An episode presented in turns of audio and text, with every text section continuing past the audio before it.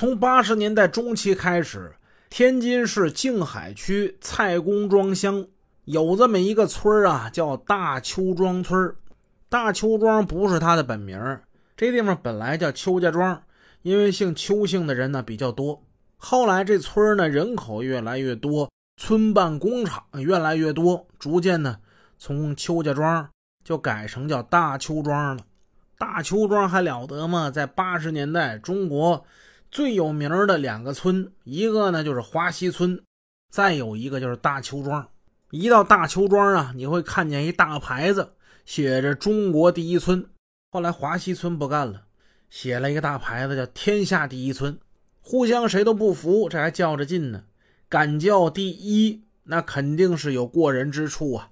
咱们今天不说华西，咱们就说大邱庄。大邱庄呢？靠着这些村办工厂，逐渐就走向富裕。据说当时啊，大邱庄的村办工厂的工人一个月的工资等于天津市市内工人的两倍，真的假的不知道。但是他们的待遇肯定是非常好的。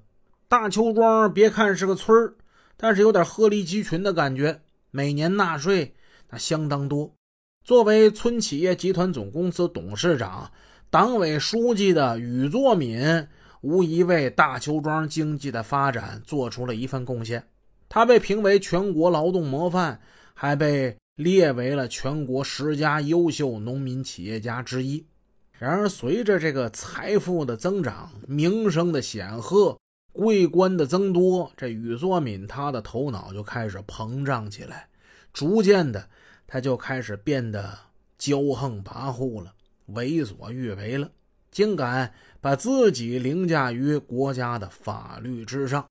时间来到一九九二年十一月，大邱庄主要从事农业生产经营的华大集团公司，这总经理姓李呀，叫李凤正。李凤正忽然病故，这禹作敏呢，一边主持为李凤正大办丧事，一方面。又下令对李丰正领导的这公司进行一个全面的审查。李丰正这还没死多长时间呢，华大公司就被撤销了，其所属的企业被全部瓜分。华大公司呢，被四家集团公司分别瓜分，有万全、金海、金美、尧舜这四家公司，把华大以前所属的这些企业瓜分殆尽。并由这四家公司对华大公司进行全面的审查。在整个过程之中，在大邱庄总公司的会议室内，就临时成立了一个私设的公堂。在这里，不仅有录像、录音设备，还有电警棍、皮鞭子等等等等。在禹作敏的主持之下，禹作敏二儿子、大邱庄企业集团总公司总经理禹少正。大邱庄质保委员会主任周克文、总公司秘书长石家明等等，先后对原华大公司氧气厂厂长田义正、华大公司总经理侯洪斌、养殖场厂长宋宝等人进行了审讯。虽然说天气十分寒冷，受审者呢却被强行扒光上衣接受审查。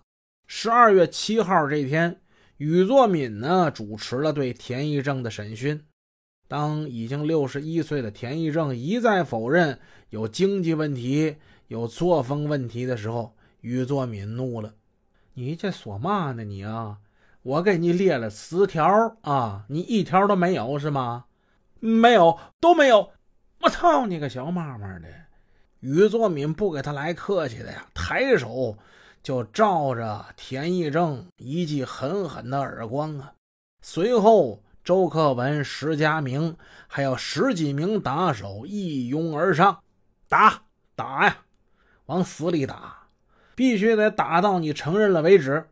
好家伙，一帮打手一拥而上，田义正可倒了霉了，眼睛也给打封喉了，耳朵也听不见了，牙也给打松动了，整个脸上没一块好的地方了。敬酒不吃吃罚酒，啊！你这是自己找的啊？来，承认不承认？来说话，哎，说话。哎，我我我我承认，这不就完了吗？这不就